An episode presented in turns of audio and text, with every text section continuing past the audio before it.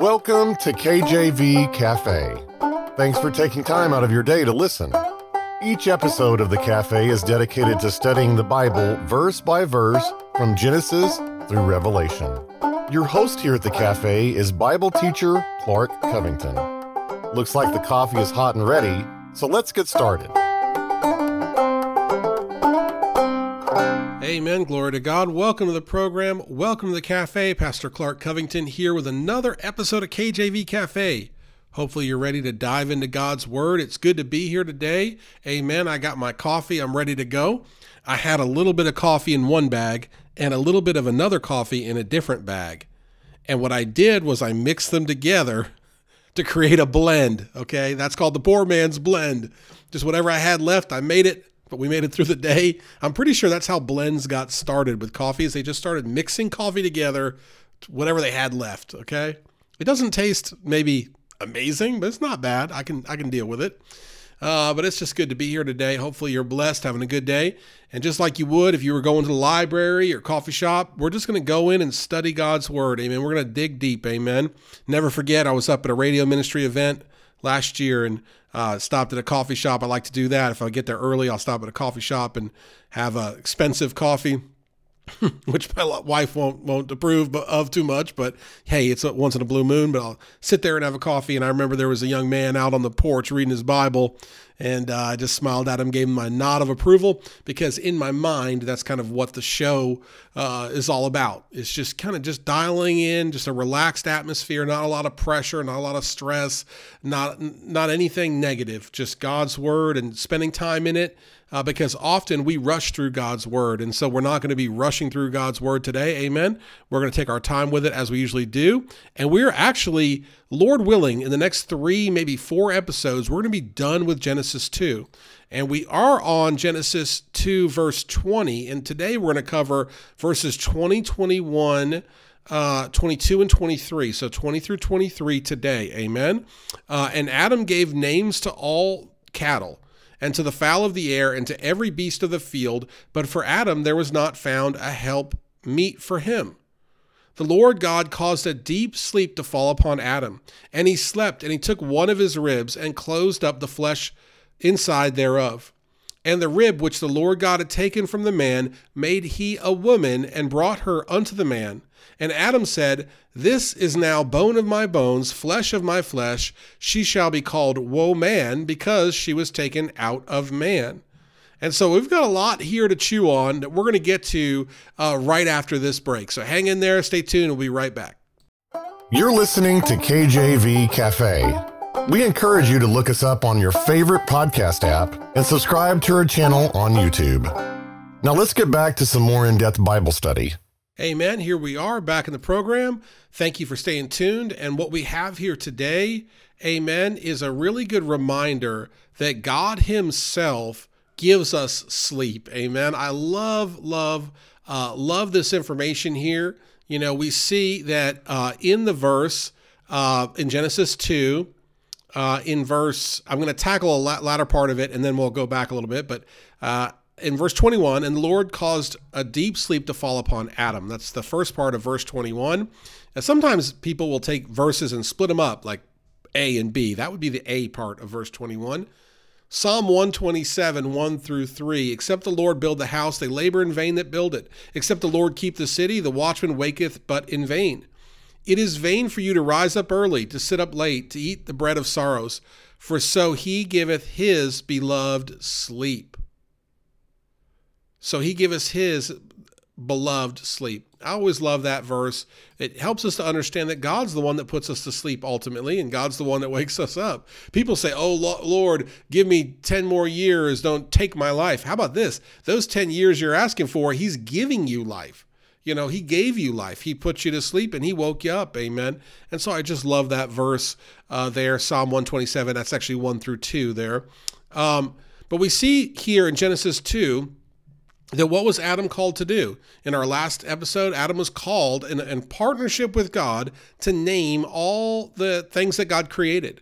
And it's amazing. God didn't say, well, name these few or name a couple. God said, name them all. Name every beast of the field, every fowl of the air.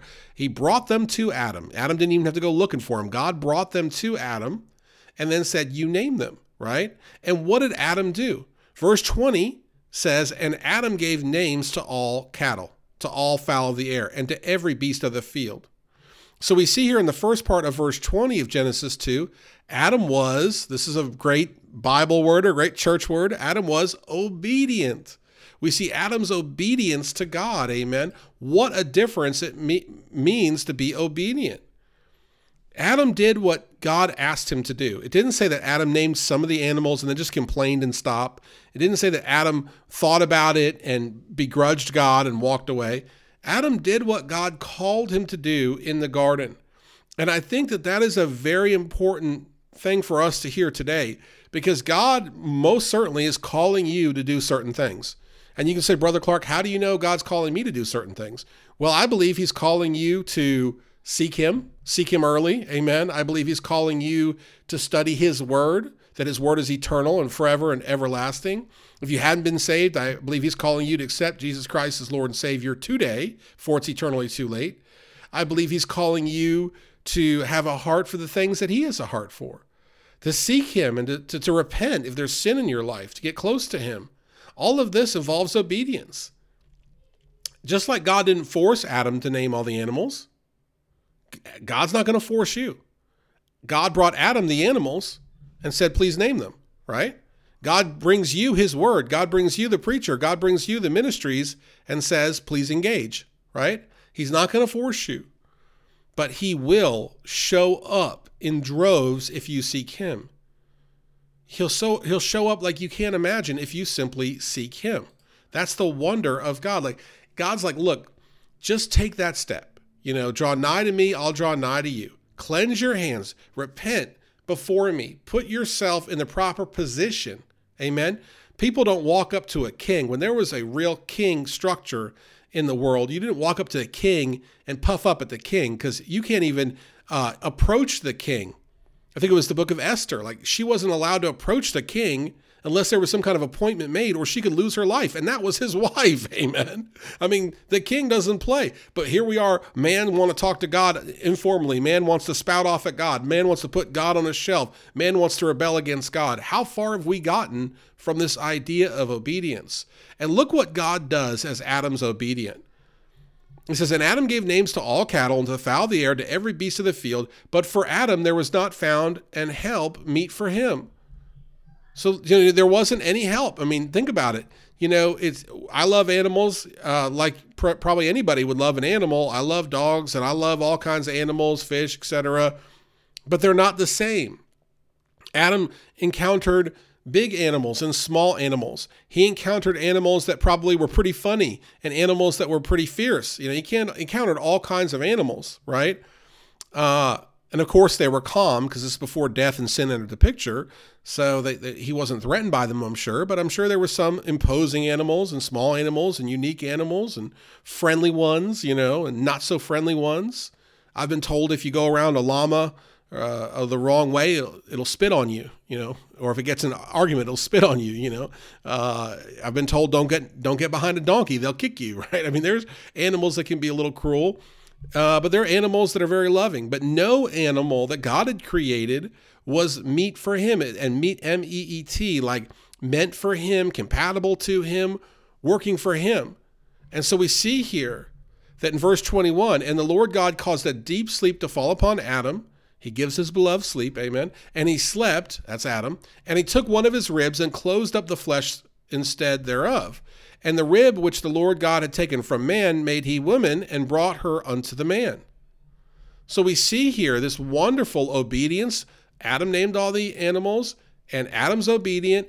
And then what does Adam do? Nothing. Like literally, he's put to sleep. So he does nothing, and God blesses. That is twofold. One, it shows often how we are in God's sight. God's like, look, you just do not just just sit still, be still, and know that I'm God, and I'll do it. Right?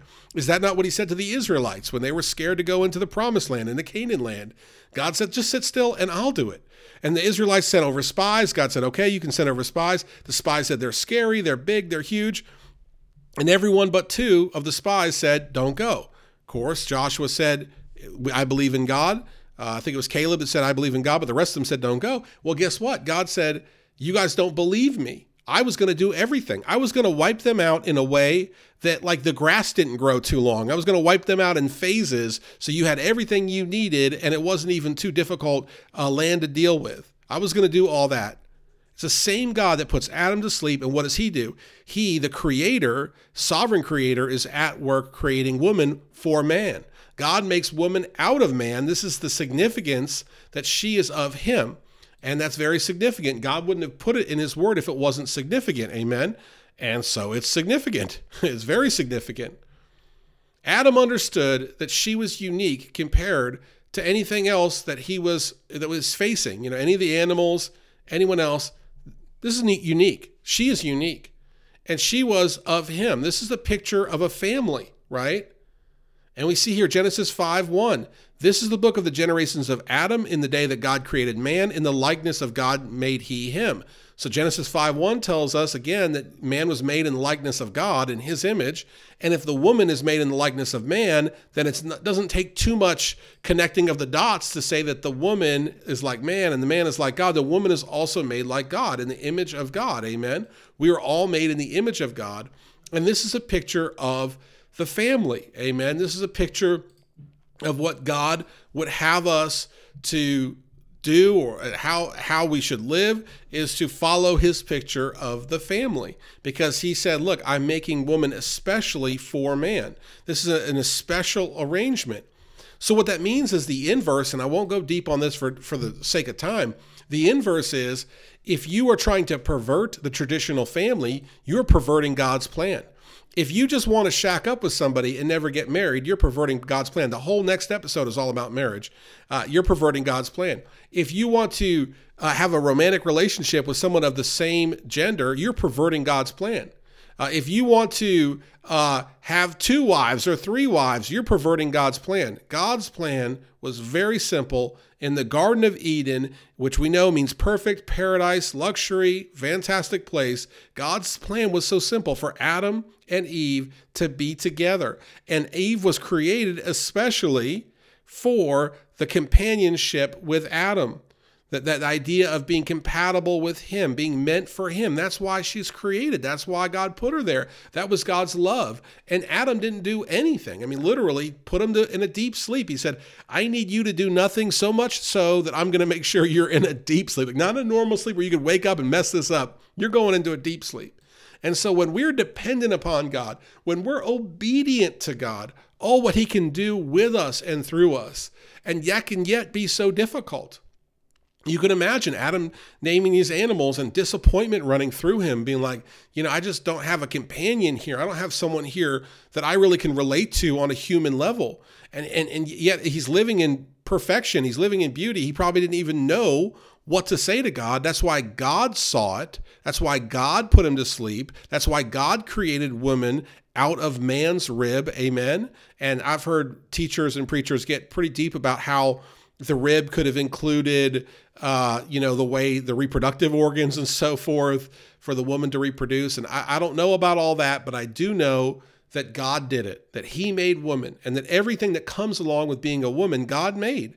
And God made it perfect, and God made it for man. And God made that picture of the family for us to get a hold of and to cherish and to praise Him for and to thank Him for. To, to, to, thank Him for that companionship that man can have with woman and woman can have with man, and to keep that sacred and holy and not pervert it and not play games and not act rebellious and not act sinful and not get involved with so-called pride movement. Pride's an abomination to God. Amen. That's that's the pervert at work. But we see God's perfect plan here. We're getting very close to sin entering the picture in the Garden of Eden, but yet it has not.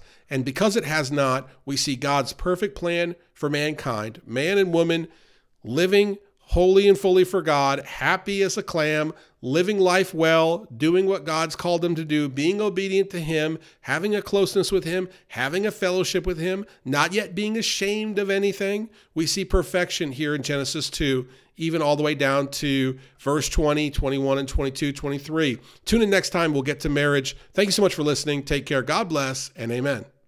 Thanks for spending time with us today at the cafe. We would love to hear from you. You can email Brother Clark directly at clark at enduringpromise.org. See you again tomorrow, same time, same place.